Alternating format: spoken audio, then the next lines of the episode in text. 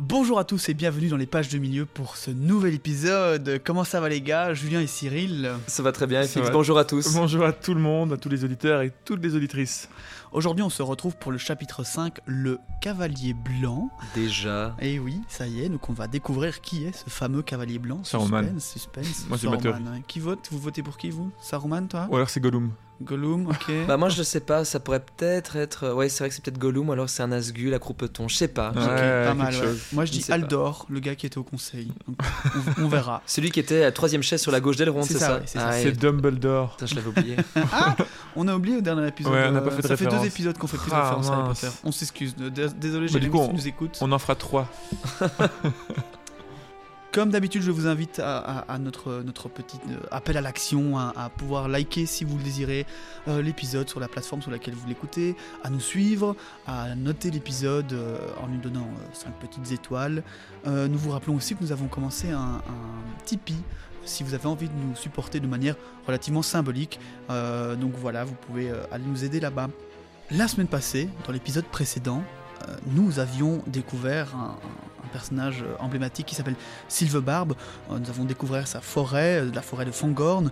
Nous avons été à l'Assemblée des Ents dans ce magnifique cercle avec trois bouleaux au milieu. Nous avons rencontré l'Ent prénommé Bregalad, un jeune Ent vif et, Foufou. et hâtif et foufou qui aimait bien rigoler. Et nous étions partis à l'attaque de l'Isangar. Cette partie de l'histoire est désormais en suspens. Nous retrouvons trois de nos compagnons d'une compagnie malheureusement très amaigrie, mais qui va peut-être euh, se renflouer quelque peu. Comme dit dans le titre, nous rencontrons un nouveau magicien, magicien blanc, au manteau gris, Saruman, Gandalf, Mais non, il est mort. c'est vrai, que dis-je? Allons découvrir ça ensemble.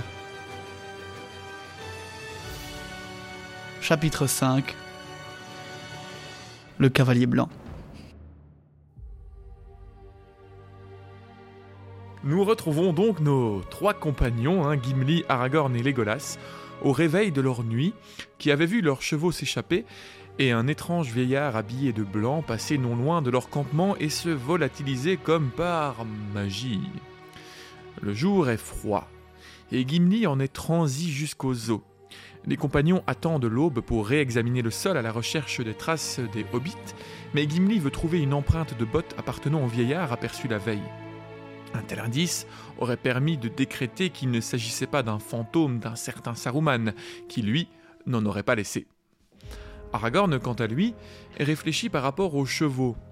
Il n'a pas eu l'impression que ces derniers ont eu peur, et Legolas confirme qu'il n'a pas entendu de cris propres à l'épouvante, mais plutôt des bruits de chevaux qui seraient à la rencontre d'un ami qui leur aurait longtemps manqué. Aragorn ne peut déchiffrer cette énigme et décide qu'il est temps de trouver des traces des hobbits. Les compagnons se mettent alors à ramper au sol, tâtonnant de ci et de là. Aragorn s'éloigne petit à petit jusqu'à parvenir au centre du feu de garde non loin de la rivière. Soudain, il se penche en avant, le visage presque dans l'herbe. Encore une fois, notre cher rôdeur qui adore mettre son nez dans, Dans le gazon. Dans le gazon. Mais il faut pas oublier qu'il a Pas 80 ans, en fait il est juste courbé le pauvre. Il a une scoliose. C'est vrai qu'il n'est, il n'est plus jeune, euh, même euh, comparé aux. Ça va Aragorn, qu'est-ce que tu fais euh Euh, Non ça va, je, je- je sens l'herbe. Arrête, il est encore fringant dans Aragorn. D'ailleurs, il trouve un indice. Enfin, nous tenons un indice, dit-il. Il ramasse un, il ramasse un morceau de feuille et s'empresse de le montrer à ses compagnons. C'est une grande feuille de couleur or pâle fanée et légèrement brunie. C'est sans conteste une feuille de Malorne de la Lothlorienne. Dessus, il trouve quelques petites miettes et quelques autres dans l'herbe. Et regardez, là, ce sont des bouts de corde coupés, s'écrie Aragorn. Gimli trouve juste à côté un couteau qui l'extirpe d'une épaisse touffe d'herbe où un pied pesant l'avait enfoncé. Il s'agit d'une courte lame à bord dentelé. Le manche rompu gît à côté. Il s'agit d'une lame orque. Gimli examine la poignée sculptée avec dégoût. Elle a la forme d'une hideuse tête aux yeux louches et à la bouche tordue. Euh, De l'artisanat orque, comme on en rencontre la Oh. première fois. Donc ils, ils taillent même leurs poignets. Alors Gimli trouve ça dégueulasse, moi je trouve ça un peu, euh, un peu dédaigneux de la part de Gimli. Un peu condescendant. Oui, hein. voilà, bon, euh, Tout le monde a le droit de s'essayer à, à la manufacture, Voilà. à l'artisanat. euh, Donc vraiment, voilà, un orc a pris le temps en plus de, de créer une petite tête sur son manche. Le moindre des choses, Peut-être que c'était le fils de l'orque qui lui avait offert pour la fête des pères. D'ailleurs, de le respecter. quand sait-on C'est pas comme ça qu'on éduque les jeunes artistes, voilà. Enfin, Legolas s'étonne. C'est là, une, c'est là une énigme bien étrange. Un prisonnier ligoté s'échappe autant des orques que des cavaliers qui les encerclent. Puis il s'arrête, encore à découvert, il tranche ses liens avec un couteau d'orque. Mais comment? Et pour quelle raison? Car si ses jambes étaient liées, comment peut-il marcher? Et si ses bras l'étaient, comment se sert-il d'un couteau? Et si aucun des deux ne l'est, à quoi bon trancher des liens? Satisfait de son ingéniosité, le captif s'assied tranquillement pour grignoter du pain de route. Cela montre assez que c'est un hobbit, même sans feuilles de malorne, conclut Légolas. Bon, après, je suppose que s'étant fait pousser des ailes, il est parti chanter dans les arbres. On ne devrait avoir aucun mal à le retrouver. Il nous faut seulement des ailes, à nous aussi, rajoute-t-il sur le ton de la plaisanterie. Pour Gimli, il n'y a pas de doute. C'est de la sorcellerie. C'est d'ailleurs sûrement un coup du vieillard. Il demande à Aragorn ce qu'il en pense. Aragorn, lui, utilise d'autres signes à portée dont Légolas n'a pas tenu compte. Il détermine que le prisonnier était bien un hobbit et qu'il devait avoir les jambes ou les mains libres pour pouvoir arriver jusqu'ici. Il suppose que c'était les mains, car alors l'énigme devient plus simple, et aussi parce qu'il devait avoir été transporté jusqu'ici par un orc. Il y a du sang à quelques pas de là, du sang d'orc. Il y a aussi de profondes traces de sabots partout alentour, et des signes qui montrent qu'un lourd fardeau a été transporté. Aragorn continue. L'orc a été tué par le cavalier, et son corps a par la suite été traîné jusqu'au brasier. Mais le hobbit n'a pas été vu. Il n'était pas à découvert, car la nuit l'entourait, et il avait encore sa cape elfique. Étant épuisé et affamé, il n'y a pas à s'étonner si, après avoir tranché ses liens avec le couteau de son ennemi tombé, il a décidé de se reposer et de manger un morceau avant de s'éclipser. Je dis il, rajoute Aragorn, même si j'espère que, et je suppose, que Merry et Pipin étaient tous deux ici, ensemble. Rien toutefois ne le démontre hors de tout doute. Et comment expliquez-vous qu'un de nos amis soit parvenu à se libérer une main? demande Gimli. J'ignore comment cela s'est produit, répond Aragorn. J'ignore aussi pour quelle raison un orc a cherché à les enlever. Mais j'ai une autre question. Pourquoi les orques, après avoir tué Boromir, se sont-ils contentés de capturer Merry et Pipin Ils n'ont pas cherché le reste de notre groupe, ni attaqué notre campement. Au lieu de cela, ils ont filé à toute vitesse vers Isengard. Croyaient-ils avoir capturé le porteur de l'anneau et son fidèle camarade? Hmm, Je ne pense pas. Leur maître, fût-il aussi bien renseigné, ne donnerait jamais d'ordre aussi clair à des orques. Il ne leur parlerait pas ouvertement de l'anneau. Ce ne sont pas des serviteurs dignes de confiance. Mais je pense que les orques avaient reçu l'ordre de prendre des hobbits, et qu'ils devaient les ramener vivants à tout prix. Quelqu'un aurait donc tenté de filer avec ces précieux prisonniers avant la bataille. Voilà, telle est mon histoire. On pourrait en imaginer d'autres. Quoi qu'il en soit, nous pouvons être sûrs d'une chose. Au moins un de nos amis s'est échappé. Il nous appartient de le retrouver et de l'aider avant de retourner au Rohan. Fangorn ne doit pas nous intimider, puisque la nécessité l'a forcé à se rendre dans ce sinistre endroit. Aragorn ne tarde pas à trouver d'autres signes. Plus loin, au bord de l'Antaluve, il remarque des traces de pas, plus précisément des traces de hobbits, qui se dirigent tout droit vers la forêt. Il est clair maintenant que nos trois compagnons doivent y pénétrer à leur tour. Gimli n'est pas rassuré. La forêt l'intimide et il reste sur ses gardes. Légolas, lui, n'a pas l'impression que le bois est mauvais, quoi qu'en disent les contes. Il la scrute un moment et annonce que non. Il ne perçoit aucun mal proche d'eux, seulement de la vigilance et de la colère. Gimli n'est tout de même pas rassuré, le bois lui semble étouffant, et il sent la moisissure et le dépérissement. Légolas précise que la forêt est très âgée, en effet, remplie de souvenirs, et que d'horribles choses ont dû se passer ici par le passé. Il sent la tension, il en a même le souffle coupé. Gimli fait confiance quand même à son ami elfe et accepte de le suivre, mais invite Légolas à garder son arc à portée de main, tandis qu'il laissera sa hache desserrée à sa ceinture. Sur ce, les trois chasseurs plongent dans la forêt de Fangorn. Légolas et Gimli laissent le pistage à Aragorn, mais il a peu de choses à relever. Le sol de la forêt est sec et couvert de feuilles mortes. Il découvre tout de même bientôt l'endroit où Merry et Pipin avaient bu et s'étaient baignés les pieds. Les traces sont vieilles, de deux jours, et il semble qu'à partir de ce moment-là, les deux compagnons cessèrent de suivre la rivière. Ils continuent leur route et parviennent bientôt à la rude montée de la colline de Sylvebarbe. Ils lèvent les yeux vers la paroi rocheuse et ses marches grossières menant à la haute corniche. Des rayons de soleil percent à travers les nuages pressés et la forêt paraît déjà moins grise et morne. Les compagnons grimpent. Aragorn arrive en dernier. Il monte lentement, examinant chacune des marches et des saillies. Je suis presque sûr que les hobbits sont venus ici, dit-il. Mais il y a d'autres traces. Des traces fort étranges que je n'arrive pas à comprendre. Je me demande si nous verrons quelque chose du haut de cette corniche pour nous indiquer par où ils sont allés. Debout, sur la corniche, il scrute les alentours mais ne trouve rien d'utile. Elle fait face au sud et à l'est, mais seule la vue de l'est est dégagée. Mais là, d'un coup, Legolas repère quelque chose. Il indique à Gimli et Aragorn le sentier en contrebas d'où ils venaient quelques instants auparavant. Là, une forme voûtée à la démarche lente se déplace. La forme ressemble à un vieux mendiant qui marche avec lassitude, appuyé sur un bâton de facture grossière. En d'autres lieux, les compagnons l'auraient accueilli avec une parole bienveillante, mais en l'occurrence, ils se tiennent silencieux, chacun saisi d'une étrange appréhension. Quelqu'un approche qui détient un pouvoir caché, un pouvoir ou une menace. Gimli écarquille les yeux à un moment, tandis que la silhouette approche pas à pas. Puis tout à coup, incapable de se tenir plus longtemps, il s'écrie Ton arc, Legolas, bande-le, prépare-toi, c'est Saruman, ne le laisse pas parler ou nous jeter un sort, tire le premier Legolas saisit son arc et le bande, lentement, comme si une volonté autre s'opposait à lui. D'une main lâche, il tient une flèche qu'il ne semble pas vouloir encocher. Aragorn demeure silencieux, le visage attentif et absorbé. Qu'est-ce que tu as? Pourquoi attends-tu? souffle Gimli en un murmure. Legolas a raison, dit calmement Aragorn. Nous ne pouvons abattre un vieillard de la sorte, sans avertissement ni provocation. Qu'importe la peur ou le doute qui nous assaille, observons et attendons. À ce moment, le vieillard presse le pas et arrive au pied de la paroi rocheuse avec une agilité surprenante, puis soudain il lève la tête tandis que, immobile, garde les yeux baissés. Il n'y a pas un son. Ils ne peuvent voir son visage. L'homme porte un capuchon, surmonté d'un chapeau à large bord, de sorte que tous ses traits demeurent dans l'ombre, hormis le bout de son nez et sa barbe grise. Mais Aragorn croit apercevoir le reflet brillant et pénétrant dans l'ombre de la figure encapuchonnée. Enfin, le vieillard brise le silence. Que voilà une heureuse rencontre, mes amis, dit-il d'une voix douce. Je désire vous parler. Voulez-vous descendre ou dois-je monter? Sans attendre la réponse, ils se mettent à gravir les marches.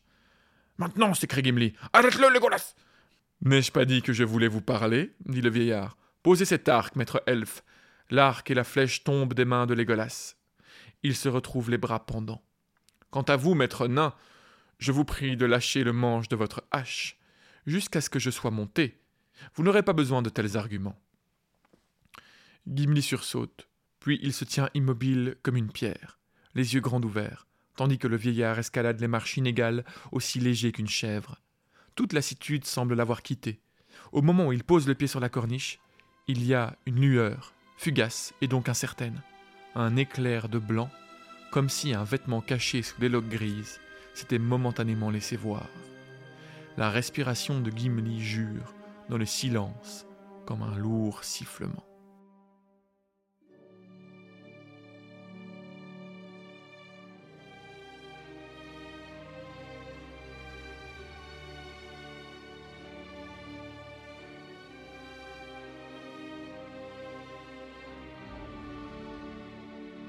Heureuse rencontre, je le répète.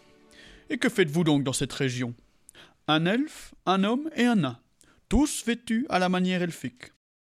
Sans doute y a-t-il là-dessous une histoire qui vaut d'être entendue. Vous parlez en personne qui connaît bien Fangorn. Est-ce exact? Hmm, Pas bien. Il faudrait l'étude de bien des vies. Mais j'y viens de temps à autre. Pourrions-nous connaître votre nom? Et puis entendre ce que vous avez à nous dire. Pour ce qui est de ce que je voulais vous dire, c'est fait. Que faites-vous et quelle histoire pouvez-vous fournir à votre sujet? Quant à mon nom. Il s'interrompit sur un rire long et doux. À ce son, Aragorn se sentit parcouru d'un frémissement, un étrange et froid frisson. Ce n'était pourtant pas de la peur ou de la terreur qu'il ressentait. Cela ressemblait plutôt à la morsure soudaine d'un air vif ou au claquement d'une pluie froide qui réveille un dormeur inquiet. Mon nom Vous l'avez pas déjà deviné? Vous dépistez les empreintes de deux jeunes hobbits, je crois. Oui, des hobbits. N'écarquillez pas les yeux comme si vous n'aviez jamais entendu ce nom étrange. Vous le connaissez? Et moi aussi. Ils ont grimpé ici avant-hier. Et ils ont rencontré quelqu'un qu'ils n'attendaient pas. Cela vous réconforte-t-il? Et maintenant, vous aimeriez savoir où ils ont été emmenés. Ma foi, peut-être pourrais-je vous en dire quelque chose, mais pourquoi restez-vous debout? Votre mission n'est pas aussi urgente que vous le pensiez, je vois. Asseyons-nous et détendez-vous. Le vieillard se retourne et les trois compagnons se sentent libérés. Chacun ramasse alors son arme. Le vieillard n'y porte pas attention, et en s'asseyant, laisse entrevoir une robe blanche sous son manteau gris. Saruman s'écrie Gimli. Sous les menaces de Gimli, qui le couvre également de questions, le magicien bondit sur un rocher en rejetant ses vêtements gris. Il lève son bâton et Gimli est à nouveau désarmé. Aragorn lâche son épée qui s'enflamme d'un feu soudain. Legolas, lui, tire une flèche qui disparaît dans un éclat de flamme. Mitrandir Mitrandir Heureuse rencontre Je vous le répète, Legolas. Ses cheveux et sa robe étaient blancs comme neige. La compagnie l'observait avec étonnement et crainte. Ah, Gandalf, contre toute espérance, vous revenez à nous dans notre besoin. Ah, C'était Gandalf Mitrandir, nom elfique de Gandalf, Quoi à la surprise de tous, nous Non. venons de retrouver l'un de nos personnages préférés, le magicien Gandalf, une fois gris, revenu blanc. Oh là là, ça me fait penser à quelque chose de très christique tout ça. ok, la suite. J'essayais de te trouver une référence par rapport à Harry Potter, mais je n'en vois pas. si, moi je l'ai. Dumbledore ne ressuscite pas. Ah, mais on- il le voit dans le, dans le purgatoire, si on veut. C'est euh, vrai, Harry. c'est Oui, ça d'une Ah certaine bon, c'est vrai qu'il ne ressuscite pas tellement. Là, c'est un peu trop tiré. Non, par contre, la, la référence christique est quand même Mais évidemment, oui. claire. D'autant plus qu'il revient euh, complètement euh, upgradé, il a pris euh, Bah, du level. C'est vraiment, euh, c'est vraiment la. Oh, j'ai oublié le nom euh, théologique. euh, ce moment où la transfiguration. Mhm. C'est le moment où, où Jésus va, va avec ses, ses apôtres sur, euh, sur une colline Tu en connais des et, euh, et il se transfigure, c'est-à-dire qu'il prend son aspect divin Mhm. et donc il brille euh, et ses disciples le voient briller. Et, euh, et voilà. Un- je pense que Parce là, que- clairement, euh, Jésus aussi peut passer dans le monde des spectres? Ben, il en vient. donc euh, oui. Gimli tombe à genoux, s'abritant les yeux. Gandalf, oui, ce fut mon nom. J'étais Gandalf. Il descend du rocher, ramasse et remet son manteau, puis pose sa main sur la tête de Gimli qui, en riant soudainement, dit Gandalf Mais vous êtes tout blanc Il explique alors qu'il est en fait Saruman, ou en tout cas ce que le magicien blanc aurait dû être. J'ai passé par le feu et l'eau profonde depuis que nous nous sommes quittés. Mais parlez-moi de vous-même. Mais avant toute chose, il explique que Gwaihir, l'aigle seigneur des vents, avait informé Gandalf de la captivité des hobbits. C'est d'ailleurs lui-même qui l'avait envoyé surveiller le fleuve. Il a la vue perçante, mais ne peut tout voir à travers les arbres. Donc quand je dis lui-même, c'est Gandalf qui a envoyé euh, Gwaihir. hein. Donc on C'est donc revient- Et donc là, on a la réponse Voilà, euh, exacte de, de l'aigle qui était présent sur le fleuve et puis qui était présent lors du chapitre quand ils sont entrés dans le roman. C'était on-. On nous l'avait fait remarquer par, par email euh, ou sur des réseaux, je ne sais Bah, plus. nous, on l'avait, on l'avait noté et quelqu'un par email nous avait dit qu'on aurait la réponse bientôt. Oui, c'est ça. Mais on savait pas, mais euh, eux, euh, ouais, ils nous avaient dit Voilà. qu'on aurait la et réponse. donc c'est bel et bien Gandalf, depuis son retour, qui a envoyé euh, Ouais. C'est dur à dire hein, comme ça. trouve. Euh, et donc il l'a envoyé un petit peu partout surveiller. L'anneau, quant à lui, est passé au-delà de ses capacités d'aide. Il a, il a récemment failli être révélé à l'ennemi, mais Frodon en a été sauvé. Donc ça, je suppose que ce sont des événements dont nous prendrons euh, connaissance dans la deuxième partie du livre, qui, est, qui sont un petit peu euh, Hmm. énoncés ici. Ah, tu penses que Gandalf a eu la vision de certaines choses. Ah, d'accord, tu euh, penses que c'est ce qui se passe en direct, mais de l'autre côté, enfin, plus loin que les mines muiles Oui, je pense, oui, vu Ah, que bon. Gandalf fait une certaine vision. Maintenant, c'est vrai que bon, ça fait combien de temps qu'ils sont quittés Frodon à- ici là? Ça fait un, mois, un peu plus d'un mois. Un mois? Oui, je j'en reparlerai après. Ils ont couru parce qu'il y, a- il y a eu que Non. le temps. qui- Non, il y a que la Pas course. un mois. Il y a que 5 jours. Non, de non, pas eux, pas eux. Pardon, je pensais à Gandalf. Ça Ah, fait oui, oui, plus d'un mois qu'ils ont perdu Gandalf, mais Ouais, là, ça c'est vrai fait- que c'est plus fait- récent. Ça va faire une grosse semaine. Non, parce que moi je pensais euh, que cette évocation euh, du presque péril de Frodon, c'était en fait le moment où il avait porté l'anneau euh, sur la tour de garde d'Amon N et qu'il avait vu, tu vois, il avait comme traversé toute la, la terre du milieu jusqu'à se retrouver face à l'œil Ouais, et qu'il Ouais. l'avait retiré avant que l'œil n'arrive à, à mettre le doigt où il se trouvait et à dire Ah, exactement où il se trouvait. Pour moi, c'était plutôt À ça. mon avis, c'est plus logique que ça. Parce que, Parce qu'à ce moment-là de l'histoire, Frodon et Sam, si on est en, en mode meanwhile, tu vois, ce qui se passe en ce moment, ils viennent de rencontrer Gollum. C'est ce que j'allais dire. ouais. Les Nazgûl peut-être sont pas très loin, mais ils ne sont pas. Je n'ai pas le souvenir en tout cas qu'ils sont sur le oui, point de se faire sinon, choper ce l'anneau. serait, Non, ce non. serait Faramir qui est beaucoup plus loin quand même. Donc, Oui, euh, oui, non, c'est- trop loin. quelques semaines de marche, si pas des mois. Je crois que c'est plutôt à à ce péril-là Ouais. que Gandalf fait référence. Gandalf est heureux d'apprendre que Sam a fait le voyage avec lui, mais il n'en est pas surpris. Les compagnons s'asseyent autour de Gandalf et Aragorn commence le récit de leurs aventures. Une fois arrivé à la mort de Boromir, le magicien soupire. Galadriel lui avait dit qu'il était en danger, mais il en a finalement échappé. Il en est heureux. Alors ça, je suppose qu'il fait une référence au fait qu'il a échappé au pouvoir de l'anneau, mais, mais il n'a évidemment pas échappé à la mort. Euh, je pense que ça, Ouais, par rapport à, à cette- à ces histoires de ouais, tout à un fait. peu de Mais do- donc en fait, prophétie de la part de Galadriel. sur- Gandalf est passé en Lothlorien euh, à la suite de la compagnie. Euh, si on comprend bien ce qui se passe. Oui, tout à fait. Je vais le réévoquer Il par la suite. Ah, il, a, oui, il, a, oui, oui. il, a, Il a été ramené par Goïr euh, en Lothlorien sur ordre de Galadriel, parce qu'elle elle avait ces informations sur le fait que Gandalf était revenu. Ouais. Il avait été renvoyé. Bon, on y reviendra en temps voulu parce que Moi, je justement, je voulais, en quand, détail. quand on a fait la petite blague sur le fait que c'était bel et bien Gandalf qui était de retour, je me suis dit, il faudra profiter de cet épisode pour voir un peu en fait comment est-ce qu'il est revenu, Ben comme- voilà. de quelle manière. Donc, euh, on y reviendra. Ce n'a pas été en vain que les hobbits nous ont accompagnés, fût-ce seulement pour Boromir. Ça, j'ai l'impression que c'est aussi une phrase qui veut dire, euh, comme on parle souvent de Boromir et de son amitié pour Merry et Pipin, euh, que, entre guillemets, cette amitié, cette, cette connivence a un peu potentiellement pu sauver le pu sauver Boromir au dernier moment de juste prendre l'anneau et devenir et devenir corrompu Ouais, ouais, j'ai l'impression qu'il il fait clairement référence au fait que ben ça, ça lui a ça, ça- en tout cas je dirais que ça, ça lui a gardé son humanité euh, Hmm. Bah, c'est proche aussi- du cœur plutôt que C'est aussi que la présence des hobbits a permis à Boromir d'avoir une occasion de prouver son honneur une dernière fois. Ouais. Parce que si les hobbits n'avaient pas été là, peu importe qu'il les apprécie ou pas, bah, il se serait peut-être juste retrouvé en embuscade au milieu d'orques. Il se serait battu, mais il n'aurait jamais pu prouver euh, ouais. quoi que ce soit. Il n'aurait pas pu mourir euh, en défendant quelqu'un ou quelque chose. Et du coup, bah, il serait mort euh, sans sauver son honneur, ce qui aurait été tragique pour lui. J'ai vraiment l'impression que c'est ça, hein, quand on lit la phrase que Galadriel lui avait dit qu'il était, en- qu'il était en danger, mais qu'il en avait finalement échappé. Mhm. Et même, même le fait qu'il soit mort, le fait qu'il se soit repenti au dernier moment, un peu comme on en parlait avec, bon, on en parlait dans les épisodes précédents, Ouais. et on faisait le, par rapport- le rapport avec Isildur. Gandalf, il est content, quoi. Mhm. Genre, il est mort, mais il s'est repenti, genre, sur les 5 dernières Mhm. minutes. Je Ah suis heureux, quoi. désolé, mais euh, c'est le mot. Enfin, Ah, attends, on est non, reparti. non, mais clairement, ouais, c'est clairement euh, complètement des, un aspect, euh, un aspect, bah oui, du, du Christique. Bah non, en tout cas théologique, ouais, c'est ça. Du, du, Oui, que tant que tu te repentis à la fin. Eh ben euh, ouais, tu, ça, ça, c'est bien, et c'est ça qui que, que Gandalf considère comme réussi, quoi. ouais, ouais, C'est ouais. qu'en fait, il n'est pas mort, euh, il a été sauvé entre guillemets, malgré sa mort. Profond. Donc en parlant de Hobbits, ce n'est pas le seul rôle qu'ils ont à jouer. Ils sont actuellement à Fangorn et leur présence est comme celle de petites pierres qui entraînent une avalanche. Ah, Saruman ferait bien de ne pas être pris loin de chez lui quand le barrage se rompra. Euh, il est un point sur lequel vous n'avez pas changé, mon cher ami. Vous parlez toujours par énigme. Non, non, car je me parlais à haute voix à moi-même, une habitude d'autrefois. Les longues explications nécessaires aux jeunes sont fatigantes. Il rit, mais le son de ce rire avait la chaleur et la bienveillance d'un rayon de soleil. Je ne suis plus jeune, même selon les calculs des hommes des anciennes maisons, dit Aragorn.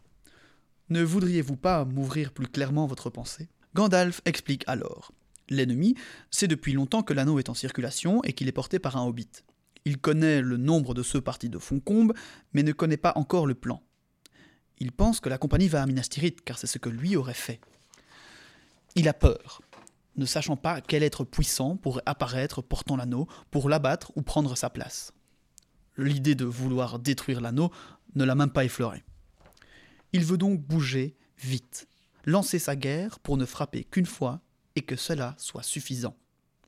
C'est drôle ici de cette mention quand même que Sauron a peur d'un être qui pourrait sortir avec l'anneau, que ce soit potentiellement Gandalf ou Aragorn. Euh, Ouais, c'est surtout de, quand de même, Aragorn euh, qu'il a peur, car c'est l'héritier d'Isildur. J'imagine, mais mais il y a quand même cette notion donc, que le plan de prendre l'anneau de le mettre et d'a- d'attaquer Sauron Mhm. fait peur à Sauron, donc c'était pas un plan si perdu d'avance que ça, quoi. Moi, j'ai toujours eu l'impression que voilà, quelqu'un met l'anneau, il va être corrompu, c'est fini. Ce qui en, en soi, est-ce que, est-ce que le, on va dire le bon côté, enfin, c'est ce dont le bon, bon côté a peur et donc ils vont, ils ne vont pas le faire. Mais le fait que Sauron euh, aussi a peur de, Bah, l'anneau Ouais, est tellement puissant ça. que même Sauron a peur du fait que l'anneau pourrait se retourner contre Ouais, lui, ouais, alors qu'en fait il n'en est rien, l'anneau lui est acquis, mais même lui craint Ouais, cela. au-delà de ça, peut-être qu'on peut y voir quelque chose du genre que effectivement, ils seraient capables de peut-être détruire Sauron grâce à l'anneau, mais ensuite ils deviendraient eux-mêmes un seigneur noir. Oui, c'est ça. c'est ça. il serait remplacé et directement. donc euh, ça n'aurait plus. Bah, Parce que l'anneau c'est l'incarnation du pouvoir Ouais. et de tout ce qu'il peut faire en mal. Bah, Oui. il, il le dit beaucoup Évidemment, en fait. le, le euh, pouvoir est plus, l'anneau est plus puissant que Ouais. tout. Il le dit beaucoup ici en fait. Hein. Sauron a vraiment peur dans, dans- dans ce passage. Sauron a en fait vraiment peur d'être remplacé. Ouais, c'est ça. Euh, de- que ce que- bon, on le voit très bien avec Saruman notamment. Ouais. il, a, il a plus peur d'être remplacé que d'autres choses en fait. Ouais, parce que pour lui, Mhm. c'est vraiment euh, quelqu'un va prendre l'anneau et, et prendre sa place. Donc ouais, ouais c'est. Mais n'est-ce pas une peur, euh, allez, petit moment euh, un peu plus euh, réflexif et philosophique, n'est-ce pas une crainte que nous avons tous euh, en, en mourant? N'avons-nous pas peur d'être remplacés, d'être oubliés, car remplacés? Ouais, ouais. Sauron a des angoisses existentielles. Le pauvre. Mais il faut le comprendre C'est sa crise de la, de la quarantaine. euh, il aurait dû s'acheter une grosse BM ou, euh, ou partir à, à Hawaï une fois. Déjà, nous, bon. à 27 ans, on, on ne sait plus où on va. Alors, qui on est. Votre anniversaire, c'était la semaine passée. Allez, hop. Sage fou. S'il avait appliqué tout son pouvoir à garder le Mordor, de façon à en interdire l'entrée à quiconque et consacrer toute sa ruse à la recherche de l'anneau, alors, en vérité, tout espoir aurait disparu. Ni l'anneau ni le porteur n'auraient pu longtemps lui échapper. Mais maintenant, son regard se porte au loin plutôt que chez lui, et plus aucun autre endroit. Il observe Minas Tirith. Très bientôt, sa force s'abattra comme une tempête. Voilà, tu l'as fait la référence à Harry Potter. Son regard se porte au loin.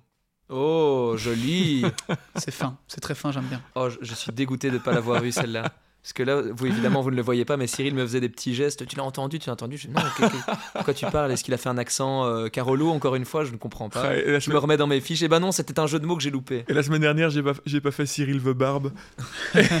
Ah ben, vu que c'est l'instant jeu de mots, je vais pouvoir faire celui que j'ai oublié Ah de oui, faire vrai, et qui m'a dévoré à la fin de la session.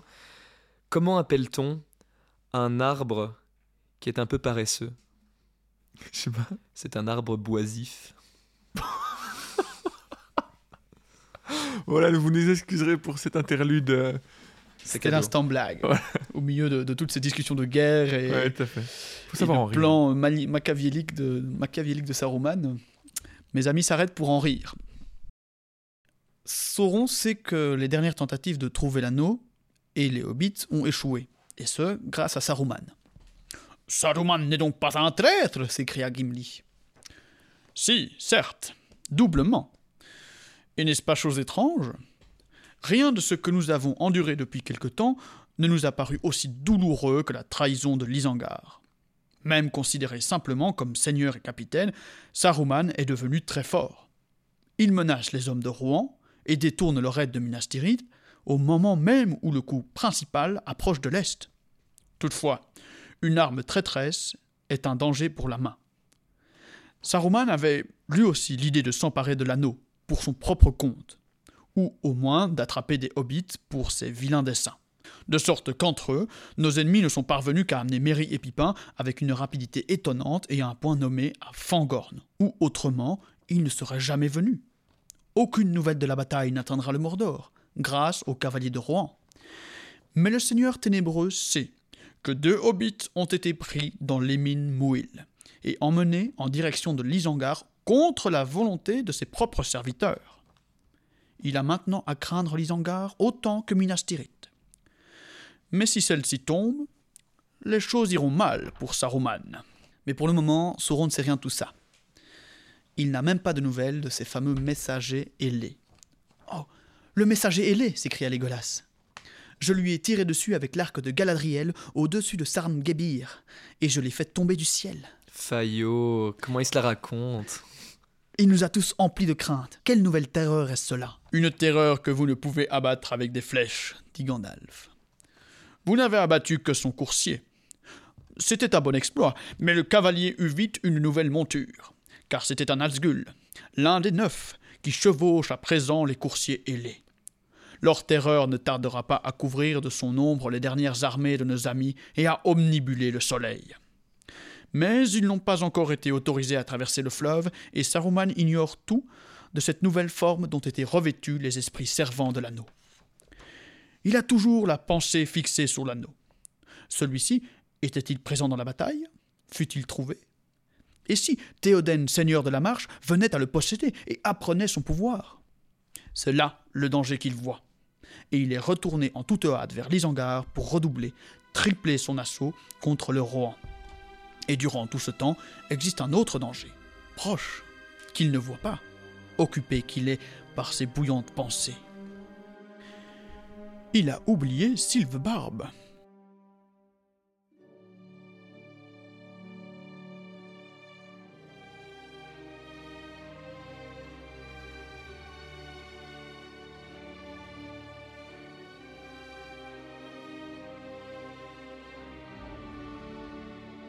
Cher Gandalf, Sylvebarbe m'est inconnu.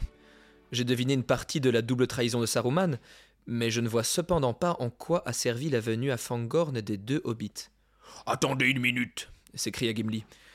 Il y a autre chose que j'aimerais savoir d'abord. Est-ce vous, Gandalf, ou Saruman que nous avons vu la nuit dernière? Vous ne m'avez certainement pas vu, moi. Il devait donc s'agir de Saruman. Nous nous ressemblons tant qu'il faut bien excuser votre désir d'infliger une incurable blessure à mon chapeau. Bon, bon, je suis heureux que ce ne fût pas vous. Mais les hobbits, nous avons fait beaucoup de chemin à leur recherche, et vous semblez savoir où ils se trouvent. Où sont-ils maintenant? Avec Sylvebarbe et les Ents. Les Ents s'exclama Aragorn. Il y a donc quelque chose de vrai dans les anciennes légendes sur les gardiens géants des arbres? Je croyais que ce n'était qu'un souvenir des jours anciens si même il représentait autre chose qu'une simple légende du Rohan. Même parmi nous, les elfes, ils ne sont qu'un souvenir. Si je devais en rencontrer un qui marche encore en ce monde, alors certes, je me sentirais redevenu jeune. Mais Sylvebarbe, ce n'est là qu'une traduction de Fangorn en langage commun. Et pourtant, vous semblez parler d'une personne, Gandalf. Qui est ce Sylvebarbe Ah, vous en demandez beaucoup, dit Gandalf. Le peu que je sache de cette longue et lente histoire, ferait un récit pour lequel le temps nous manque actuellement. Sylvebarbe est Fangorn, le gardien de la forêt. C'est le plus vieux des Ents, le plus vieil être vivant qui marche encore sous le soleil en cette terre du milieu. J'espère en vérité, Légolas, que vous aurez l'occasion de le rencontrer. Merry et Pipin ont eu cette chance. Ils l'ont rencontré ici même, où nous nous trouvons. Euh, par rapport à ça, euh, alors là, vous venez d'entendre Gandalf qui dit que Sylvebarbe est le plus vieil être vivant euh, dans cette terre du milieu. Et euh, vous, peut-être, certains d'entre vous ont, tilté, se sont dit, mais tiens, tiens, tiens, est-ce pas Tom Bombadil, le plus vieux être vivant de cette terre du milieu? Et en fait, si, c'est bien Tom Bombadil. Euh, ici, il s'agit simplement d'un abus de langage de Tolkien, euh, que son fils, son fils confirmera d'ailleurs, en, expliquant que bien que c'est Tom Bombadil, l'être vivant le plus vieux de la terre du milieu, mais que ici, sur cet exemple-ci, Tolkien fait, utilise simplement une hyperbole. Et donc, ce n'est pas à prendre euh, littéralement. Mmh. Voilà, ça a été précisé. Mais Bon. c'est vrai que globalement, c'est l'un des, des êtres les plus vieux avec Tom Oui, oui, c'est- un, un- forcément, c'est un des êtres les Il plus était vieux. là avant les elfes. avant les elfes et tout, oui, bien sûr. Qui serait plus Mais, euh, vieux avec eux deux Qui serait plus Tom. vieux euh, Bah, oui, c'est ça. à part les Valar et les, les Maillards quoi. Oui, voilà. Mais sur la Terre, c'est Tom avant. Ouais. Oui, parce que lui, évidemment, il, il viendrait Ouais. de la musique. Sylvebarbe les a emportés chez lui près des racines de la montagne. Je l'ai vu il y a quatre jours se promener parmi les arbres, et je crois qu'il m'a aperçu, car il s'est arrêté, mais je n'ai pas parlé, j'avais l'esprit lourd de pensée, et j'étais encore fatigué de ma lutte contre l'œil du Mordor. Il n'a rien dit non plus, et il n'a pas crié mon nom. Vous parlez de lui comme s'il était un ami, mais je croyais Fangorn dangereux. La forêt de Fangorn est assurément dangereuse, particulièrement pour ceux qui portent trop promptement la main à leur hache, maître nain. Et Sylvebarbe lui-même est dangereux aussi, mais il n'en est pas moins sage et bienveillant. À présent, sa longue et lente colère déborde, et toute la forêt en est emplie. Ce fut plus qu'un simple hasard qui mena Merry et Pipin à Fangorn. Un grand pouvoir est endormi ici depuis de grandes années. L'arrivée de Merry et Pipin sera un peu comme la chute de petites pierres qui déclenche une avalanche dans les montagnes. Une chose est sur le point de se produire qui n'est pas arrivée depuis les jours anciens. Les Ents vont se réveiller et découvrir à quel point ils sont forts. La matinée touche à sa fin. Il faudra bientôt partir. J'ai prononcé des paroles d'espoir, mais l'espoir n'est pas la victoire. La guerre est sur nous et sur nos amis, une guerre dans laquelle seul l'usage de l'anneau pourrait nous donner l'assurance de la victoire. Cela m'emplit d'une grande tristesse et d'une grande crainte. Il y aura beaucoup de destruction et tout peut être perdu. Je suis Gandalf, Gandalf le blanc, mais le noir est plus puissant encore. Il se lève et regarde vers l'est, s'abritant les yeux comme s'il voyait dans le lointain des choses qu'aucun d'entre eux ne pouvait voir. Puis, il hoche la tête. Non, l'anneau est hors de notre portée désormais. C'est bien, oui. Très bien. Ne regrettez pas d'avoir laissé partir Frodon, Aragorn. Nous devons avoir foi en lui. Tout dépend de la vitesse et du secret de sa quête. Il doit achever sa tâche seul. Donc voilà, dans ce, dans ce bref euh, extrait de ce que raconte Gandalf, il envisage tout de même d'utiliser l'anneau. Comme il le dit, euh, seul l'anneau, euh, seul l'usage de l'anneau pourrait nous donner l'assurance de la victoire. En fait, s'ils ils utilisent l'anneau, Ah, d'après ouais, ouais, Gandalf, ils vont de toute façon renverser Sauron. Donc il envisage sérieusement cette possibilité. Est-ce que c'est parce qu'il est devenu Gandalf le Blanc et que du coup euh, ses pensées, ses réflexions de Gandalf le, le Gris se sont peut-être un petit peu euh, effacées, euh, transformées?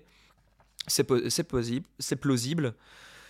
Mais après, il arrive à, à sonder, on va dire, le monde et à, à utiliser son pouvoir de, de vision comme peut l'avoir Elrond pour arriver à, à voir ce qu'il se passe pour Frodon, où en est-il? Est-il possible encore seulement de s'emparer de l'anneau et de l'utiliser? Il se rend compte que non, et ce qui Ah est très ouais. bien. Donc en fait, il presque euh, refuse cette tentation, cette ultime tentation qu'il pourra avoir d'utiliser l'anneau pour vaincre Sauron. Peut-être qu'il ne le dit pas comme quelque chose de souhaitable. Moi, je l'ai compris comme ça, et même, euh, enfin là, c'est un petit peu résumé, mais pour moi, dans le livre, c'est assez clair qu'il envisage sérieusement que si Frodon peut-être se trouvait, je sais pas, à quelques lieux de là, de peut-être aller récupérer l'anneau, Ah ouais? En, en- tout cas, parce qu'il Ah sonde ouais, vraiment, il sonde vraiment, il est dit qu'il s'arrête, il regarde vraiment au loin, comme pour voir s'il était possible d'utiliser l'anneau une dernière fois, et il se rend compte que là, il est vraiment hors de leur atteinte, et que là, vraiment, comme si tu vois, Frodon avait été pendant un marrant. temps à une sorte de, de chemin. Est-ce qu'il va à gauche ou à droite? Il a pris le chemin de gauche, le destin a, a tranché. Mhm. Là maintenant, ils ne peuvent plus revenir en arrière. C'est bon, euh, c'est lancé. Drôle. Ouais, c'est ah, curieux. Et j'ai trouvé ça, en, en tout cas, moi j'ai j'ai aimé l'interpréter comme ça. Ça me paraissait euh, un peu plus ambigu, tu vois, pour le personnage de Gandalf et aussi pour euh, toute leur quête et Ouais. cette notion de destin en fait. Mais en même temps, j'aime à croire me dire qu'il ne trouve pas ça souhaitable. Il dit effectivement, comme on l'a évoqué avant, que oui, le- leur seul espoir certain pour détruire. Sauron serait été d'utiliser l'anneau, mais que ça aurait fait que recréer un nouveau problème. Et que ça, du coup, aura ils, ils sont obligés d'être dans l'incertitude. Ils sont obligés de passer par un chemin qui est incertain pour au moins s'octroyer la possibilité qu'ils en finissent pour de bon. Mais qu'effectivement, avoir utilisé l'anneau, ça aurait été certain, il l'aurait détruit. mais ils auraient mais- juste remplacé quel un, prix un seigneur sombre par un autre. Gandalf et- le Blanc serait devenu Gandalf le Noir qui aurait été Ouais. encore plus terrible. À quel prix. Ouais. Donc, je pense que. Ça se tient peut-être plus, euh, effectivement. C'est c'est moins complexe, c'est moins tiré par les cheveux. euh, ouais. Non, comme oui, mais toi. je pense que ça, c'est la sagesse qui veut dire évidemment, si on l'utilise, on va gagner tout de suite. C'est un problème réglé, mais ce serait le même problème que jeter l'anneau dans, le- Bah, dans, dans l'océan. Ce serait que le problème reviendrait un jour. Je suis euh, désolé, je, je- je- là je fais une référence à Harry Potter encore, mais pour Hmm. une bonne raison, c'est cette phrase euh, que, Dumbledore dit à Harry Ah. il faudra faire le choix entre euh, le bien et la facilité. Et c'est à mon avis le problème qui se pose à Gandalf à cet endroit-là. C'est la facilité, c'est effectivement utiliser Hmm. l'anneau, mais ce sera pas le bien. Et le, et, et- et le bien, ça va être la difficulté, ça va être l'incertitude, Ouais. ça va être le, ça va être Frodon. Et la possibilité de l'échec. Ouais, Comme dans beaucoup de choses dans la vie. Hein. tout à ah fait. là là, les pages de milieu. Votre rendez-vous philosophique de la semaine. Faudrait peut-être qu'on propose à France Inter de nous, de nous racheter. La recherche de vos compagnons est maintenant terminée. Vous devez aller à Edoras et chercher Théoden dans son château, car on a besoin de vous. La lumière d'Anduril doit être maintenant découverte dans la bataille qu'elle a si longtemps attendue. L'ombre cachée qui rougeoie à l'est prend forme. Sauron ne souffrira aucun rival. Du sommet de Barad-dûr, son œil observe sans relâche. Mais il n'est pas assez puissant pour être à l'abri de la peur. Le doute le ronge déjà. La rumeur l'atteint. L'héritier de Numénor est toujours en vie. Sauron a peur de vous, Aragorn. Il craint ce que vous pouvez devenir. Alors il frappera vite et fort le monde des hommes. Il utilisera son pantin Saruman pour détruire le Rohan. La guerre est proche. Le Rohan doit se défendre seul, et en cela réside notre premier défi car il est faible et prêt à tomber. L'esprit du roi est asservi. C'est un vieux tour de Saruman. Son emprise sur le roi Théoden est extrêmement forte. Sauron et Saruman resserrent le nœud. Ne perdons plus de temps, nous devons partir. C'est un long chemin à parcourir à pied pour un homme, jeune ou vieux, dit Aragorn. Je crains que la bataille ne soit depuis longtemps terminée quand nous y arriverons. Nous verrons cela. M'accompagnerez-vous? Oui, nous partirons ensemble. Mais je ne doute pas que vous n'y soyez avant moi, si vous le désirez. Et je dis aussi ceci que vous êtes notre capitaine et notre étendard. Le Seigneur ténébreux a neuf auxiliaires, mais nous en avons un, plus puissant qu'eux, le cavalier blanc. Il a passé par le feu et l'abîme, et ils le craindront. Nous irons où il nous conduira. Oui, ensemble nous vous suivrons, dit Légolas. Mais auparavant, j'aurais le cœur soulagé, Gandalf, de savoir ce qui vous est arrivé dans la Moria. Ne voudriez-vous pas nous le dire? Ne pouvez-vous rester même le temps de dire à vos amis comment vous fûtes délivrés Bien que réticent, Gandalf finit par livrer à ses compagnons le récit de son affrontement avec le Balrog de Morgoth. Nous allons enfin en savoir un peu plus là-dessus. Alors Gandalf tomba longuement, et le feu de son ennemi l'environnait, le brûlait. Leur chute s'arrêta dans une eau profonde, froide, où régnait l'obscurité. Un abîme si profond que même les nains ne l'ont jamais sondé. Alors là, j'ai fait des petites recherches. Ouh. Elles n'ont pas abouti à des... euh, en tout cas, sur les deux informations que j'ai trouvées, il y a une source qui n'est pas vraiment fiable, mais je vais quand même l'énoncer. Euh, D'abord, je me suis demandé quelle était la, la durée et la profondeur euh, de la, du gouffre dans lequel Gandalf était tombé. et il y a un redditeur, donc sur Reddit, qui s'est amusé à faire un calcul par rapport à des données physiques, du poids d'une personne, moyenne de ce que pourrait peser Gandalf, euh, du temps de la chute qu'on voit dans le film en fait. Il a analysé par rapport à ça, de la, ch- de la durée de, de la chute d'un corps. Et d'après ses calculs, il arrive à cette euh, distance. Le gouffre dans lequel serait tombé Gandalf ferait 3584 mètres. Donc. Gandalf aurait fait une chute de 3 km et demi. Heureusement qu'il y avait de l'eau au fond. Hein. T'as le temps de te rendre Ouais, compte. bah, ma- malgré l'eau, normalement, Même c'est si c'est l'eau, fini. l'eau, euh, oui, ça devient du béton. euh, Donc ce serait ça. mais... Et l'autre information qui m'intéressait, mais ça je l'évoquerai à la fin euh, du récit de la lutte entre Gandalf et le Balrog, comme ça ça paraîtra encore plus impressionnant. Celle-là, il y a une partie qui est euh, sûre et sourcée et l'autre qui ne l'est pas.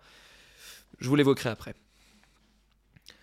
Le feu du Balrog désormais éteint, maintenant qu'ils sont tous deux tombés euh, dans le lac, Gandalf luttait avec l'étreinte de son adversaire, le tailladait inlassablement, jusqu'à ce que, enfin, le Balrog fuit dans de noirs tunnels. Ces tunnels n'avaient pas été creusés par les enfants de Durin, mais rongés par des choses sans nom, si anciennes que même Sauron ne les connaissait pas. D'ailleurs, euh, il est évoqué à ce moment-là dans le, le chapitre que Gandalf a l'évocation de ces tunnels euh, totalement sombres et de ces choses sans nom. Il y a une sorte de, de voile qui passe devant ses yeux comme s'il avait vu des choses euh, terribles et innommables. Et du coup, il passe vite euh, Ah, ce passage-là. Donc, tu peux encore plus imaginer des, des créatures Lovecraftiennes, des choses tellement abominables que même Gandalf, tout puissant qu'il est, il en est encore euh, Et surtout, ému. et surtout que Gandalf les a vus et pro- Mhm. probablement est le seul Ouais. et sera Ouais. jamais le seul à avoir vu ces bêtes-là. Sauron n'est même pas au courant que ça Ouais. existe. Mais Enfin, Sauron, Et encore bah, heureux, les- il aurait peut-être pu les utiliser. C'est fou. Les autres Valar et les autres Maillards non plus. Ils nous, enfin, Après, on a une idée parce que le, le guetteur de l'eau est vraisemblablement une une de ces ces choses-là, oui, d'accord. Mais parce qu'elle est remontée à la ouais. surface, il en a et, eu vent. Et, et Ungoliant en l'occurrence. Mais bon, Ouais. ça veut dire qu'il y a potentiellement des centaines de créatures que personne Ouais, n'a jamais vues, que personne ne peut savoir assez ça puissante pour creuser des tunnels euh, et vivre dans l'obscurité euh, sans aucune forme de nourriture. C'est fou. Qui serait, je le rappelle, la théorie la plus probante serait que ce soit à l'inverse de Tom Bombadil, Ouais. euh, l'incarnation de la dissonance de la musique.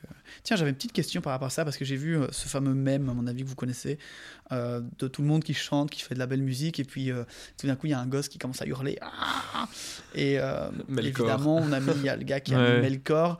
Et moi, j'ai répondu par un commentaire en disant que pour moi, j'imaginais Melkor en fait être quelqu'un qui chantait très bien, euh, tr- quelque chose de justement très beau, mais juste pas ce que Iluvatar avait, euh, avait imaginé. Et d'où Mhm. le fait qu'il y ait cette dissonance par rapport à la partition de d'Iluvatar Oui, et non cette alors- dissonance euh, moche. Bah, Euh, je sais pas ce que vous en pensiez, vous. Non, moi je crois que c'est quand même laid ce qu'il fait. Parce que. Parce ce que le reste, c'est exactement Par ce que je rapport aux autres, parce c'est que-. Surtout Parce que que, le ce- reste, ce, qu'il fait, ce qu'il fait, euh, ce qu'il fait, Melkor, c'est qu'il il corrompt, il, il, il, il- il- ne crée rien. Il crasse, il, il rend tout dégueulasse, il détruit en fait. Il s'amuse à détruire la création des, des autres. euh, Oui, mais au début, est-ce que ses valeurs. intentions, ça il faudrait relire, je pense que c'est dans le début du Silmarillion, mais est-ce que c'est pas plutôt au début, lui, sa volonté est de faire sa propre chose, sa volonté à- propre à lui, et non suivre ce que Ilúvatar euh, a, Oui. a- a- a- a destiné pour eux au final? Et du coup, que, au début, il fait juste, ah, mais moi j'ai Ouais, une autre je- idée, je vais rajouter des notes, je vais rajouter des trucs, et qu'Ilúvatar fait, non, non, non, non, non. Et puis là, Melkor hmm, se dit, ok, bonhomme, tu veux pas que je fasse ce que je veux? Ah si, parce qu'Ilúvatar, lui, justement, lui a permis, lui a octroyé la liberté de faire autre de faire chose. autre chose, car son univers et sa chanson étaient plus riches avec ses dissonances et cette, euh, cet être qui lui pouvait se permettre de, de passer outre euh, l'ordre déjà établi pour sa chanson. C'est Mais- Ilúvatar qui a permis à, à Melkor. Mais dans ma vision, quand même, le monopole de la beauté et de- du bon est accordé à Ilúvatar. Je crois que Melkor, euh, ce qu'il est capable de créer indépendamment d'Ilúvatar, ne sera jamais bien et beau. Je pense que ça, c'est. Parce qu'on parle, une quand même, définition, on parle euh, quand même de Melkor étant le de Mighty, quoi, le meilleur de, de ce de, de, de, Valar, puissant, en quoi, tout je cas. crois. Donc euh, pour Plus moi, ce serait pouvoir. celui qui, du coup, qui, qui a des capacités, tu vois, un peu le prodige, quoi. en, en pouvoir, en, en capacité, oui, mais en, en, en ce qu'il fait, non. D'ailleurs, il. Non. Bon, on- je pense qu'on n'aura pas la réponse ici, mais voilà. Ouais, mais je, petit- je crois- je crois que c'est un débat intéressant, mais je pense que. Je, crois qu'il faudra aller replonger le nez dans les livres euh, J'ai et l'impre- analyser un En peu tout cas, ça. moi, donc- j'ai l'impression que pour moi, ici, c'est vraiment une opposition entre le divin et la rébellion face au divin. Et je crois que Melkor est en rébellion face au divin et que je crois qu'on pourrait, on peut considérer quand même assez facilement que tout ce qui. Même dans la vision de Tolkien, là vraiment je m'aventure, mais bon, je- par rapport à ce que je sais Aventure-toi dans ses profondeurs. Par rapport à ce que je sais de lui, il me semblerait assez logique qu'il considère que une création qui est en rébellion face à l'harmonie du divin ne pourra jamais être magnifique. Mm. Et, euh, et- et ne devra toujours être que justement euh, quelque chose de rebelle et de, et de, et de mauvais. Quoi. elle pourra en avoir les apparats, mais Ouais. euh, dans son fondement, ouais, elle n'en sera pas, Mais- Mais, je crois qu'il faudrait replonger les livres pour avoir une idée un peu plus claire. Moi, c'est pas comme ça que j'en avais discuté avec des amis il y a très longtemps, donc voilà. Euh, Mais c'est parce qu'effectivement, il y a tout ce courant qui essaye d'un peu justifier Melkor, mais pff, Euh, moi je pense qu'on on- on passe un peu. Pas du tout au courant de ce. ce- Mais si, mais on avait déjà discuté, tu sais. euh, effectivement, on, essaie, on a déjà discuté de ça. Est-ce qu'on peut trouver des, des raisons suffisantes au fait que Melkor se rebelle parce qu'effectivement on lui refuse certaines choses qu'on pourrait lui accorder, etc. Et moi, je, crois que c'est passé à côté de, de, ce que représente euh, Tolkien par ces, par personnages divins-là. Non, mais ça, je veux bien entendre ton argument. Ce que je veux juste dire, c'est que moi, j'en ai parlé. De ça, je, parle de ça il y a quand même 10 ans, donc je pense pas que ça. Ouais. Ton courant dont tu parlais était déjà là. Ce que je veux dire, c'est que ça serait intéressant de se replonger plus dans les livres et que ça fait de la bonne matière à réfléchir. Vous, auditeurs, si vous écoutez, si vous avez un avis, s'il y en a qui ont lu euh, ces trucs-là. Parce que Mm. j'entends tout à fait des arguments et je crois que tu as raison. Et en même temps, la façon dont on avait discuté à l'époque, c'était plus comme ça que je le voyais. C'est qu'en fait, il faisait quelque chose de beau, mais à lui. Et qu'après, du coup, il était parti dans, dans cette volonté de destruction, Mhm. de chaos, pour, parce qu'en fait, il était face. Et je pense pas que ça n'ex- ça n'excuse en rien. euh, en tout cas, ma version de. de- la façon dont je le vois n'excuse en rien. Euh, Melkor en mode pauvre petit chou. Hmm. Tu as été en fait. euh, torturé par ce, cet Ilúvatar. Non, non, c'est plutôt en mode il est parti en sucette et il n'y a rien d'excusable. Encore une fois, Ouais, ouais. bonne réflexion à, à faire à suivre s'il y en a qui veulent y penser et revenir vers nous. Le magicien ne put trouver la sortie de ces sombres profondeurs que grâce à son ennemi, qui, dans sa fuite, finit par le ramener au chemin secret de Khazad-dûm. Tout en s'affrontant, les deux remontaient vers la surface, jusqu'à ce qu'ils arrivent à l'escalier sans fin, un escalier légendaire grimpant du plus profond cachot au plus haut sommet, s'élevant en une spirale ininterrompue de milliers et de milliers de marches pour aboutir enfin dans la tour de Durin, taillée dans le roc de Zirak-Zigil. C'est donc au sommet du mont Celebdil, dans les ruines de la tour de Durin, qu'eut lieu la dernière partie de leur affrontement. Pour un observateur lointain, ce qu'il décrirait de cette lutte serait un duel à mort entre la foudre et le feu, épée d'argent contre fouet de l'enfer, au sein de bourrasques glacées, surplombant les nuages au sommet d'un pic enneigé. Un duel entre deux puissances égales au pouvoir démesuré. De puissance égale, du coup. Après un ultime coup du magicien, une grande fumée finit par apparaître autour d'eux, et Gandalf jette à bas son ennemi qui alla se briser sur le flanc de la montagne. Puis les ténèbres entourèrent le magicien, il s'égara hors de la pensée et du temps. Pendant dix-neuf jours, son corps resta étendu dans la neige. Il fut ensuite renvoyé par Eru Ilúvatar lui-même afin qu'il puisse accomplir sa tâche. Badass. Et ça, c'est euh, assez rare pour le noter. Oui. Une intervention d'Eru Ilúvatar direct. euh, par le dieu des dieux. Après, il le renvoie pour accomplir sa tâche, mais il ne va pas en faire trop non plus, parce que Gandalf va rester couché, nu, dans une transe pendant trois jours, jusqu'à ce que son ami euh, Gwaihir, le seigneur des vents, le trouve et l'emporte en Lothlorien, où il fut revêtu enfin de blanc. Il est passé 19 jours juste étendu là, mais il était mort ou il était. Il était mort. Son corps était, voilà. mort- et après, il a passé trois jours dans une forme de transe, comme peuvent l'avoir les elfes quand ils dorment. Ouais. Ah ouais, c'est ouf. Ouais, il se lèche les hein, quand même. Il est quand même mort 19 jours, quoi. C'est- Ouais. Ça, je savais pas. Trop bien. C'est vraiment la résurrection. c'est vraiment ça, ouais. Ouais. À partir du moment où il se retrouve en Lothlorien, où il est revêtu par Galadriel du blanc, il suit la route de ses anciens compagnons qui pleuraient encore à ce moment-là sa perte. Après cet intense récit, Gandalf rapporte finalement des messages que la Dame de Lorien souhaitait transmettre aux trois compagnons. Aragorn, elle disait ceci. Où sont maintenant les Dunedain et les Sars Pourquoi les tiens errent-ils au loin? Proche est l'heure où devraient revenir les égarés et du nord descendre la compagnie grise. Mais sombre est le chemin qui t'est réservé. Les morts surveillent la route qui mène à la mer. À Légolas, elle envoyait ce message. Légolas Vertefeuille, longtemps sous l'arbre dans la joie tu vécus. Prends garde à la mer. Prends garde à la mer.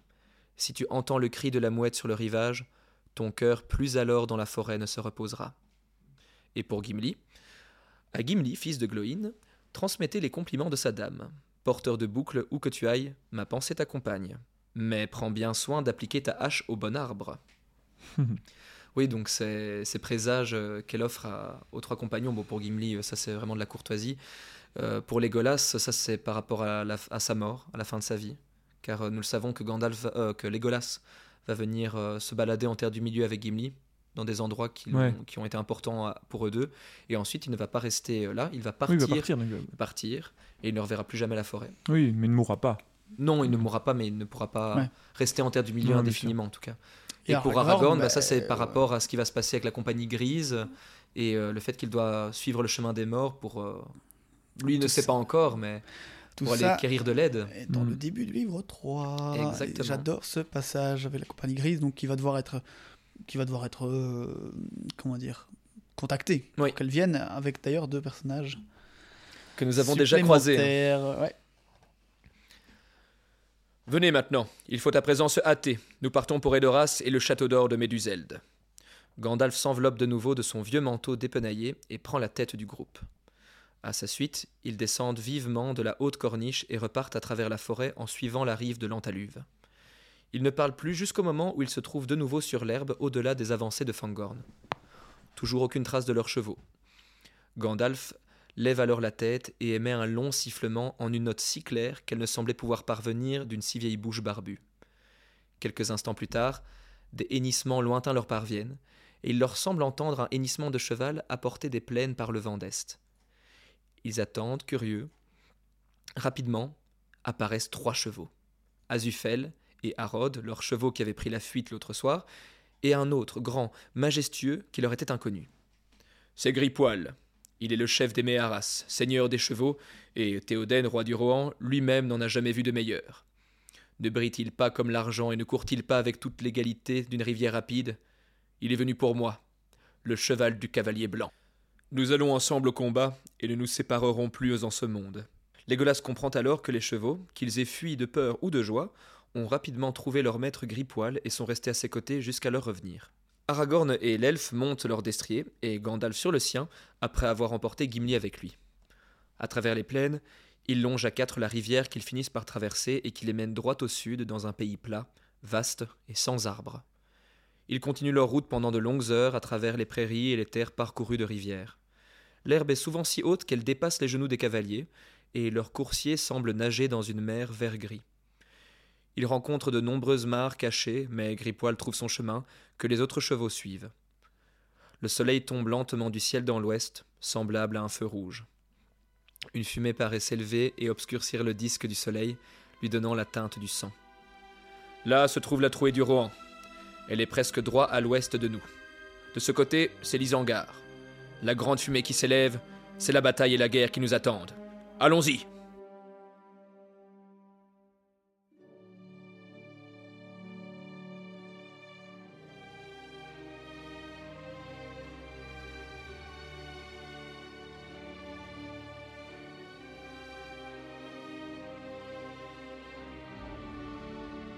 Et c'est parti. Et voilà. Nous sommes aux portes euh, de la guerre entre le Rohan et l'Isengard. Nous y sommes Ouais. tout presque. Mhm. Mais d'abord, il faudra aller sauver Théoden de l'emprise de Saruman et des mains euh, crochues et pourtant douces de Grima. Grima. Pourquoi douce? Je sais pas, moi je, je vois bien Grima venir caresser la barbe de Théoden. Avec son teint cireux. Exactement. Ah mais voilà, hein, donc euh, le retour de Gandalf, c'est acté, c'est fait. Il est là. Ah oui, voilà l'information que je voulais vous donner euh, à la Ah fin oui, du récit sûr. de la, du combat. Donc en fait, pour euh, donner un peu plus d'ampleur à ce combat dantesque entre ces deux Mhm. divinités, l'entièreté du combat, d'après une source qui n'est pas sûre et qui vient de Reddit, l'entièreté du combat depuis les profondeurs euh, de la Moria jusqu'au moment où Gandalf arrive à, à terrasser le Balrog, ça se passerait sur 10 jours. Ça, c'est peu certain. Par contre, ce qui est certain, c'est que la bataille au sommet du Célébdil, elle a duré trois jours et deux nuits. Waouh. Voilà. Ok. Ça, c'est ça, c'est sûr.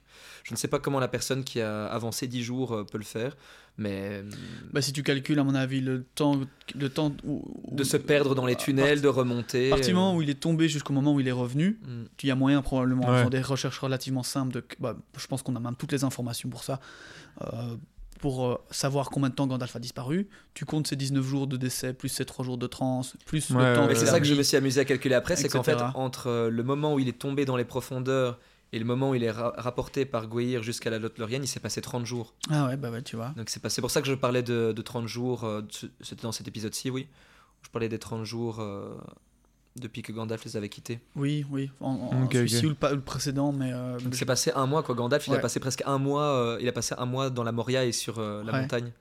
Mais du coup, lourd. ça fait 21 jours, euh, 22 jours de mort et de transe. C'est c'est 17 jours ou 19 jours de mort? 19 jours euh, de mort. Plus 3 jours de transe, donc ça Ouais. fait 22, donc il reste plus ou moins euh, Une 8 dizaine de jours, jours. quoi. Ouais, une c'est ça. dizaine de jours.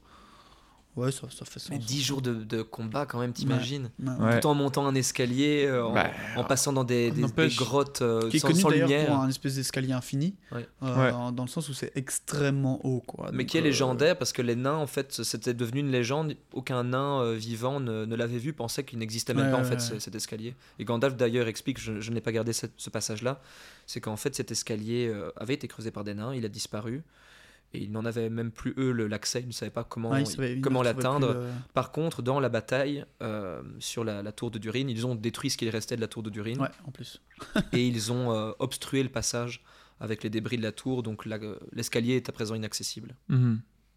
En tout cas, ça, ça fait euh, réfléchir sur la puissance de ce gars, quoi, qui est Mhm. donc dit égal à un Balrog.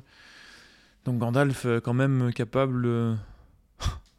C'est une force incommensurable. Ouais, euh, ouais, ouais. Bah, ils, en, ils en sont morts tous les deux, hein, du coup. Ouais, oui, oui. Oui, de toute façon, il faut mourir pour, pour vaincre Ouais, un Balrog. En fait, il faut mourir pour battre un Maillard, limite. euh, Ouais, c'est ça, quoi. c'est. Même si tu en es un. Ouais. Euh, parce que du coup, je réfléchis à la mort de Sauron. Ouais, les deux qui ont tué Sauron, Gil-galad et, et Elendil, euh, en, en ont péri, quoi. Ouais. Tu m'apprends quelque chose. Euh, ça peut paraître stupide, mais je ne savais pas que Sauron avait été vaincu, ou alors je l'ai oublié, que Sauron Si, avait été hein, vaincu, sa forme physique. euh, Tu Bah le si. vois dessus, bien sûr, dans Ouais, le dans la prologue du film. bataille. Ah oui, Bah, Isildur évidemment, mais Isildur Gil-galad. va euh, couper euh, l'anneau, donc ah, attendez, parce que c'est... Mais en qui, fait, qui il- on- ce qu'on considère qui tue On Mais considère généralement trois- Elendil et Gil-galad, mais on Oui. est d'accord que c'est le coup de grâce est donné par... euh, Ah oui, Gil-galad le transperce a de sa lance, Alors, ça je, je sais pas. En fait, non, je suis pas oui. certain qu'il le fasse quand il est encore debout, euh, lui couper l'anneau. En fait, c'est ça. que- J'ai toujours un doute. Oui, Est-ce que oui. c'est pas une, création des films qu'il coupe sa main alors qu'il est, il est Il, essaie de debout, l'attraper. mais que c'est en fait Gil-galad et Elendil qui l'ont tué avec leur lance et leur épée. Elendil va par contre se faire Et il va mourir en même et va en- en casser faisant. son épée. C'est Et- c'est là que la- Anduril, enfin, Et donc ils, ils, à ce moment-là. ils ont battu Sauron et quand ils ont battu Sauron, euh, Isildur ensuite prend Ouais, l'anneau ça. en coupant sa main. Et met le coup de grâce. Mais euh, mais ce serait en tout cas moi dans ce que j'avais lu c'est ouais on C'est Gil-galad et Elendil, qui l'ont vaincu avec Mm, la, la lance et l'épée. Ouais. Et euh, La lance qui est toujours à Foncombe d'ailleurs. Ça, c'est possible, mais ça, je, ne- je ne sais pas. J'ai le la souvenir lame, que quand nous étions à Foncombe, qu'il y avait, en plus de la, enfin, la lame, c'est Aragorn qui l'a, contrairement au film où elle se trouve à Foncombe, Ouais. mais qu'il y avait un moment où on voyait différents artefacts, euh, armes euh, possible. je- légendaires, Oh là là. et qu'il y avait cette euh, lance Non, qui portait fou. un nom. On s'y Mm. perd avec toutes les informations. Je, mais... je sais qu'il y a le sceptre des Numénoriens. Enfin, peut-être avec ça que je confonds, Des qui va d'ailleurs être amené euh, plus tard. euh. En tout cas, vérifier ouais, où, où, peut-être celle-là que je où est passée cette, cette lance, si vous le Mais savez. si- euh, S'ils laissez-nous ont un récupéré l'épée, on- ça ne m'étonnerait pas qu'ils aient récupéré C'est l'occasion de se balader dans le podcast, de réécouter tous les épisodes. Ouais, c'est ça. Refaites un petit tour euh, d'écoute pour trouver les informations. Même nous, hein, parce que ouah.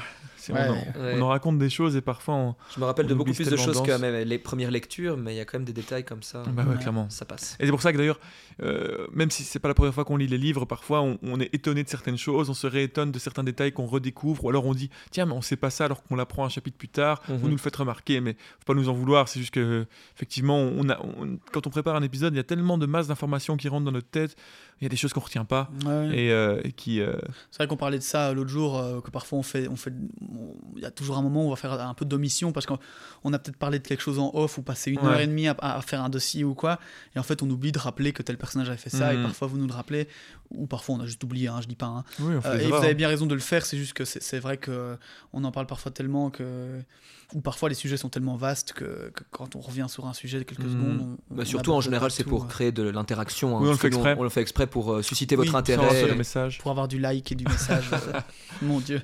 Non mais ouais, c'était euh, ouais, ça nous arrive voilà, faut pas nous en vouloir mais envoyez-nous des messages, reprécisez quand vous remarquez des choses, vraiment c'est toujours utile pour nous. hein. Ouais, ouais, ouais, ouais. Et puis c'est un plaisir aussi de partager, de, de discuter, parce que Ouais. ça, ça fait de, pas de l'interaction pour le coup, mais de, de la bonne interaction. Mhm. Euh, ça, nous, ça nous rappelle parfois des trucs, des trucs au- au- au- au- sur lesquels on est passé à côté, ou, ou, ou même des nouvelles informations. Quoi. Donc, Puis euh, ça montre votre intérêt euh, pour ce que nous racontons, donc c'est toujours flatteur en fait euh, et agréable.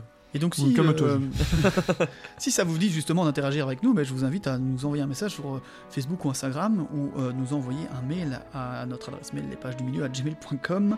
Yep. Euh, je vous invite évidemment comme d'habitude à euh, liker l'épisode sur la plateforme avec laquelle vous l'écoutez ou à nous mettre des étoiles euh, si vous pouvez euh, voilà, faire ce, ce Si on le genre de mérite. choses. Si on le mérite, 5 c'est un idéal. Maintenant, euh, Bah, vous nous mettez déjà des étoiles dans les yeux quand vous nous écrivez. oh. Est-ce vraiment nécessaire d'en rajouter Quel abus. Vous pouvez aussi nous suivre, etc. Je rappelle qu'on a lancé un petit Tipeee si vous voulez nous soutenir à- à, euh, symboliquement. Et merci d'ailleurs aux, aux tipeurs. euh, Ouais, on remercie évidemment tous les tipeurs d'ailleurs, oui, qui, qui- qui nous, qui nous ont, qui, qui nous soutiennent déjà. Eh bien, écoutez, c'est la fin de cet épisode. On va, comme d'habitude, se retrouver la semaine prochaine pour le chapitre 6, le roi du château d'or.